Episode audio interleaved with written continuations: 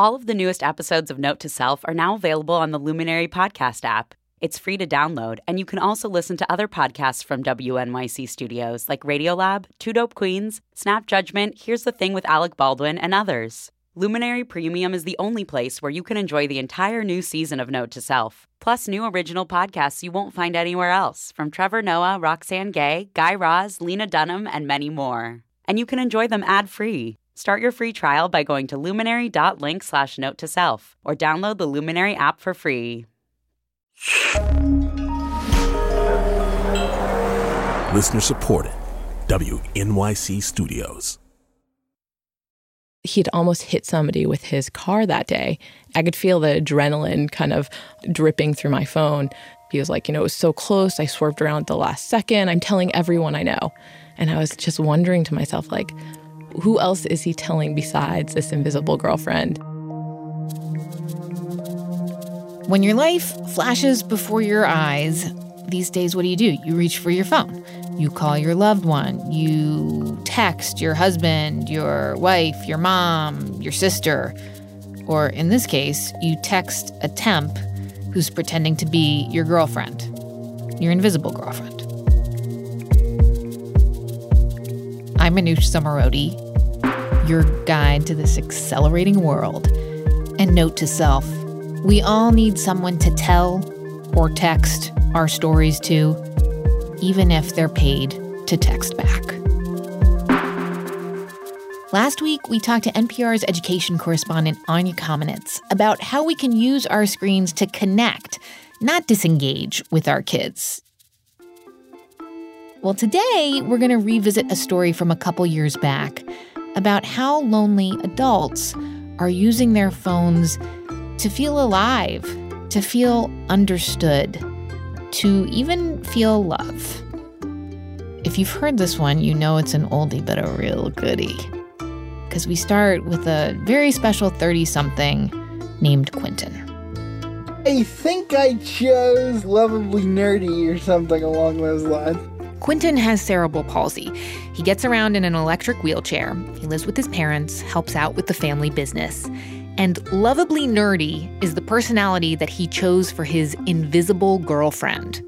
Here's what he named her Margo Roth Spiegelman because she is the female lead character in a book called Paper Towns. Now, if you feel utterly confused about this, maybe you, like me, didn't pay any attention to this online brouhaha over yet another startup. This one was called Invisible Girlfriend. So it's a service, right? For around $25 a month, you can exchange hundreds of texts with a fake online persona created by you. So you could be like, remember that time I saw you across the bar and we ended up having beer together? And they would have to be like, oh, yes, of course, it was amazing. The idea with the service, or was with the service, that all these texts, like they convince your nagging mom that you're finally seeing someone, or maybe that lecherous guy at work stops hitting on you when he sees that your phone is buzzing all day long with romantic messages. But those weren't the reasons why Quentin wanted an invisible girlfriend. Like any human being, we all get lonesome. And we all desire to have a voice at the end of the line. And there were moments where that made it a little bit better. Now, Quentin had a real girlfriend for a few months last year, but it didn't work out. And he says when he does meet people in real life, well, they make all sorts of assumptions about him and his disability. But I do think it's hard to be seen as a viable partner because especially with new people because they see the chair and just instinctively I'm not saying they're like literally think, oh this person's like too much work or burnt. So when Quentin heard about Invisible Girlfriend, he thought, why the hell not? It's someone that you can always text, you can tell your deepest, darkest secrets. They never criticize you, they always respond, and it's always uplifting. This is Kyle Tabor, one of the founders of Invisible Girlfriend. In 2013, he went to a hackathon in St. Louis and he met his now co founder, Matthew Homann. Matt had bought the domain name invisiblegirlfriend.com kind of as a joke after his own divorce a decade ago. But at the hackathon, the two of them decided, yeah, let's make something that reflects that domain name. Invisible Girlfriend now has about 80,000 users. People who use the service for reasons that these two tech savvy guys never anticipated. After launching this product and seeing people use it, kind of what we've discovered in society is that the conversations that we used to have are have all been replaced by the like button. We don't have deep conversations with our friends or family anymore. Our method of communication or method of interaction is very shallow. And so the ability to just tell people your secrets, to tell people your thoughts and your fears is, is very difficult to find. Um, we've gotten messages from a cancer survivor who just wanted someone to talk to, just tell them their secrets. And they don't want to talk about cancer, they just want to talk about their life and talk about positive stuff. And that's what's so key to their service, says Kyle.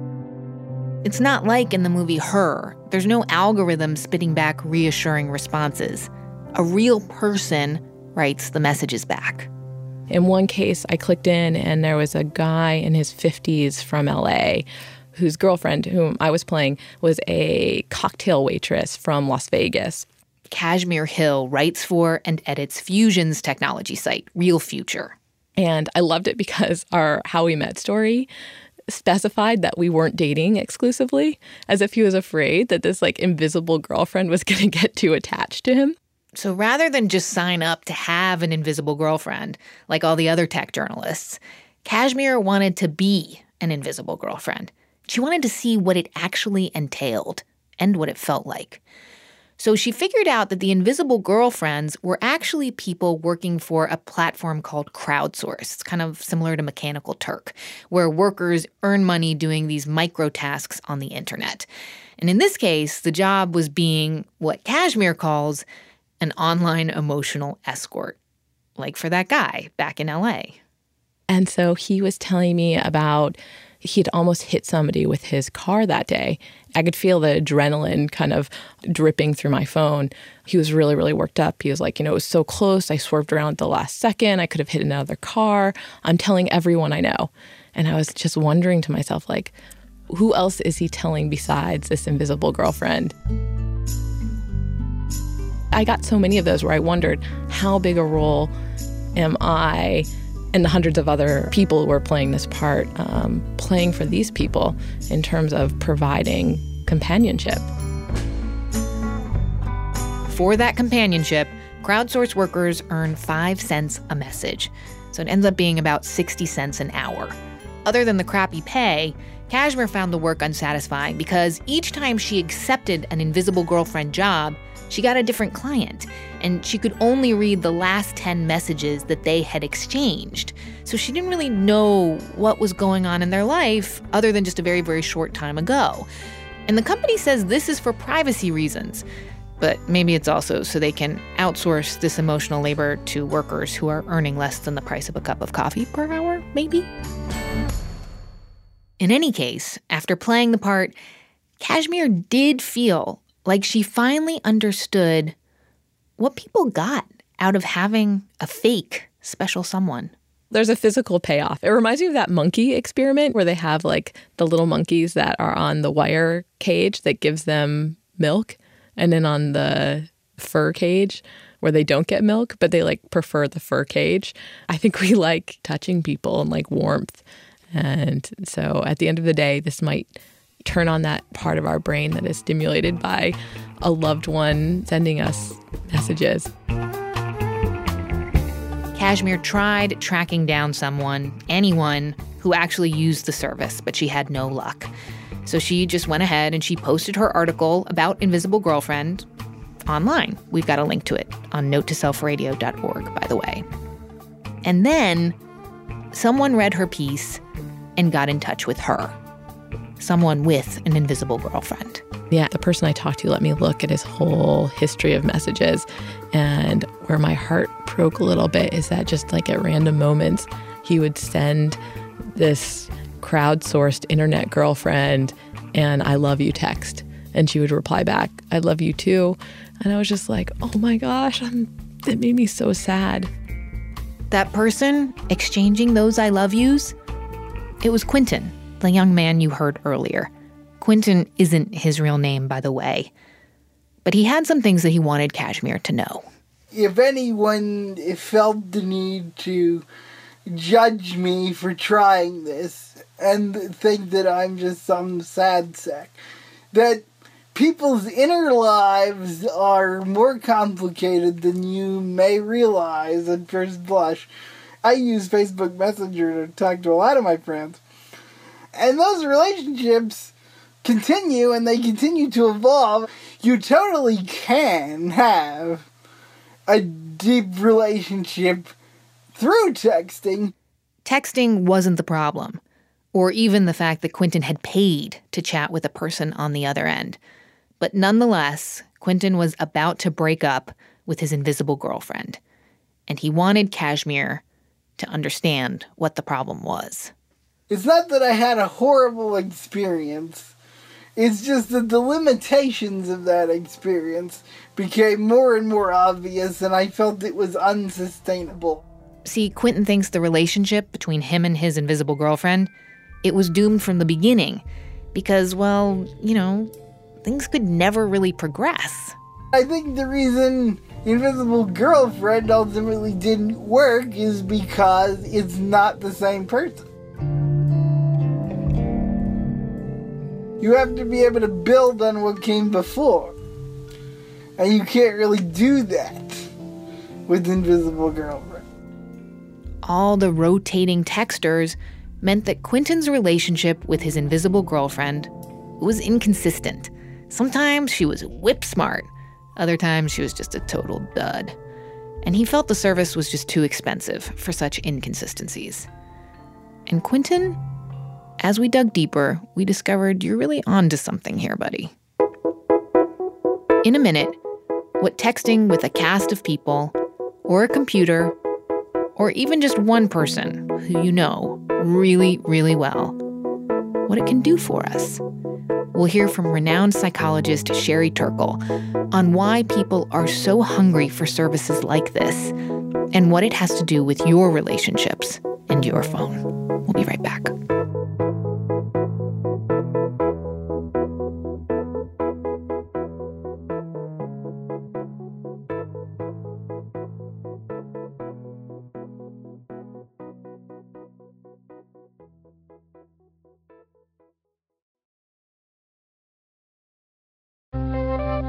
We're back. This is Note to Self. I'm Manoush Zomorodi, and we're talking about connecting with people in the digital age, whether we're really getting the intimacy that we crave, and how we're going about fulfilling our basic human needs, often online.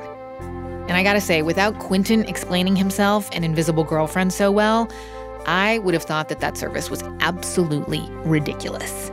And I was horrified when I learned that millions of people in China are texting back and forth every day with something called Xiaoice. It's a bot built by Microsoft that actually does remember details from previous messages and can ask follow up questions later. Like you can build a relationship with it. What's it like to be alive in that room right now? I wish I could put my arms around you. I Wish I could touch you. How would you touch me? I mean, I saw the movie Her, and I must have been in one of my more progressive moods because I came away thinking, hey, if Joaquin Phoenix's character felt loved, then why does it matter if it was a computer that sparked that feeling? As long as the feeling is real, right? I mean, then again, who am I to judge any of this? The only person that I exchange a lot of texts with is my husband. And I described that relationship to Kashmir Hill that fusion tech journalist. She's awesome. But when I described it to her, I kind of freaked her out. Here, listen. I say this to people and I get alternating looks of envy and disgust. So I have a really great texting relationship with my husband. Like, mm-hmm. like great. We are the most awesome texters.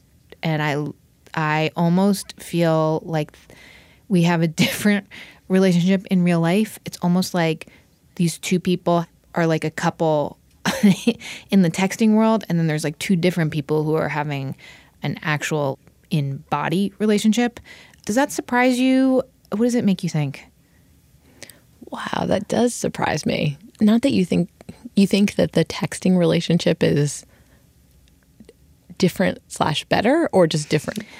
Yeah, and well, I don't I don't want to say better cuz obviously he's going to listen to this, but like, you know, the people at home are tired and there's crap on the floor that needs to be cleaned up and there are kids who are calling from their beds because they can't fall asleep and mm. there are bills stacked up on the table and schedules that have to be worked out and when we text each other we are usually at work you know we've usually eaten we've gone to the bathroom without a small person attached to us in some way we are feeling like it's just the two of us. Like all that other crap falls away and we get back to, I guess, what we were before, you know, life, mortgages, all that other stuff.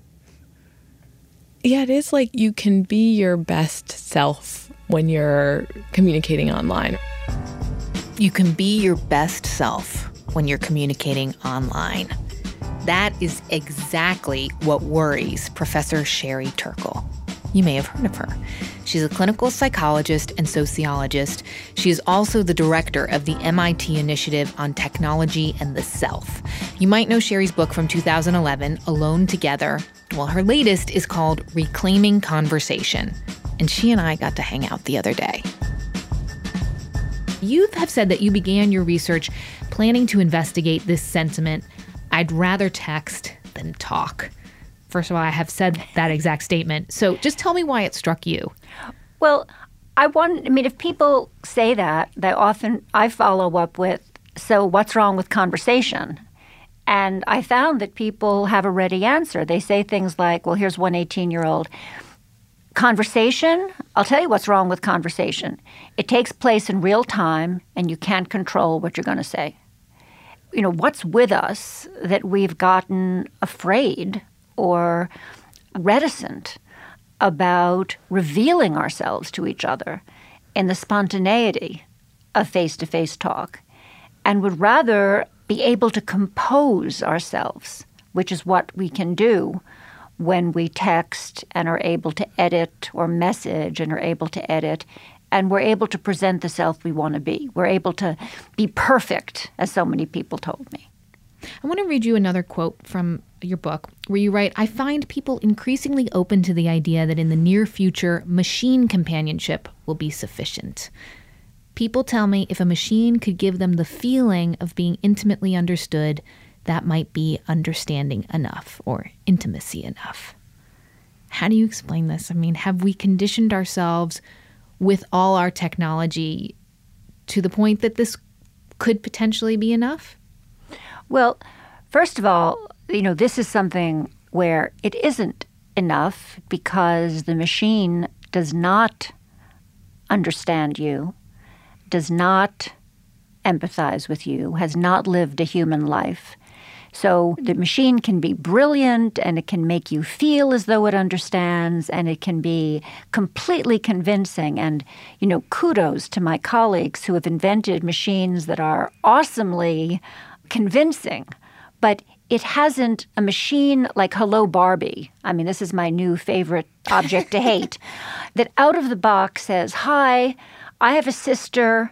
I'm jealous of my sister. Do you have a sister? Are you jealous of your sister? I mean, but you know, what if a little girl is like, you know what? Actually, I am jealous of my sister. Mm, but maybe I don't have to be because, yeah, sure, she has shiny blonde hair, but my brown hair is nice too. Like, what if they understood a little bit more of themselves. And so, what if it was a machine that helped them figure that out? Because there's a danger here. Because what empathy is and what a person needs to learn to feel an empathic connection is that you're talking to someone who knows what the human emotion is that you're feeling. And this isn't a cognitive understanding that mm-hmm. you're going for. This isn't an intellectual understanding of, oh, yes, I, am jealous. Good, check. Good, good that I know that. Good to know. You know, no. What's healing, what's helpful, what's important is that you're with another human being who's had a life, mm. who's had sibling rivalry, who's had a mother, who's had a who's had a, a parental relationship of some kind, and who you've had that feeling, and you can connect with another human being who's had the arc of a life. What's healing and what's therapeutic when you talk to a therapist is to show your worst and to see that another person isn't destroyed. to show your worst to a machine doesn't do that. As a matter of fact, it can reinforce the fantasy that to show that to a person would be disastrous. Would be disastrous. So what we need to teach our children is that they can express themselves to people and they'll still love and they will still be loved and they will still be whole and so this notion that that machines who have not lived a life who are pretending the emotions that they're mouthing are somehow the answer to our human loneliness something is really wrong here and i think that to me this is one of the urgent matters that we need to discuss because we're going down potentially a very toxic path, in my opinion. This is the perfect sort of setup for the episode that we're working on right now. So, Invisible Girlfriend is a service that you can sign up for and receive texts. You can design what your invisible girlfriend or boyfriend is like, but there are real people writing those texts that you get. They're just being paid for them. And it's never the same person, it could be different people. Writing, so different people are writing. Yeah, so I could sign up to work as an invisible girlfriend. And if you were my client, I might write you a couple texts a day, but I might be writing for anybody else who is signed up for the service. It's real humans on the other end, but it's crowdsourced, but it's not a real relationship. And so, what's going through your mind when you hear about a service like this? Well, I think what's disturbing about this in part is that, and that I think does relate back to something about our machine notion of life, is the switching up of the people. In other words, it's not as though you're paying right. for a person you know, it could have been a prostitute, but here it's just somebody to talk to. It's not like you're paying for a person to engage you in conversation. Uh, call it invisible girlfriend, call it invisible companion, partner, talkathon, sexy talkathon. I, you know, I mean, but but it would be a person. Right. I think what the machine world has given us is this notion that people are kind of interchangeable parts and you get one one day and then the shift changes and you don't wait for her to come back. We've forgotten that conversation is supposed to be with like another person who would remember the conversation before. And we think of conversation as just the kind of back and forth of talk. And we've forgotten that no, no, no, no. Conversation happens because there was a history, a sensibility, empathy and I think that this service kind of is a symptom of the flight from conversation that I'm kind of diagnosing. Yeah, and I gotta agree here. I think I can translate Sherry's call to action as a call for more small, intimate dinner parties with lots of bottles of red wine. Too bad I feel too tired to even think of inviting people over, right? Oh, yeah, and of course, I had to get the renowned psychologist's opinion on my texting relationship with my husband. I was worried about what she'd think. I want to put another case study to you. My husband and I text a fair amount, and we have the greatest texting relationship. He, it's like the essence of him that I love so much. He's really funny, he's really self deprecating like I think it's been really good for our relationship to have these moments of contact throughout the day. See, I think that's awesome. It's okay. I think that's awesome. My problem isn't with texting. My problem is texting when you are in the physical presence mm. of the other person. All right, so message to my husband keep the kooky emojis coming. They keep the fires burning bright, according to Professor Turkle. Oh, and by the way, Quentin, our wheelchair bound young man who had the invisible girlfriend, um, after we first did this show, we checked back in with him and he let us know that at the time he was still looking for a special someone. He had given Tinder a try, but? It's an even weirder experience than Invisible Girlfriend because you start swiping through all these people, and there's a lot of attractive people on there, but it's almost like going through baseball cards or something. they stop, they stop being people after a while. Mm, ugh, yeah, pretty good assessment. I love that. Okay, many thanks again to Quentin and to Kashmir Hill, who, by the way, is now a senior reporter for the Special Projects Desk at Gizmodo. Cash, you're awesome.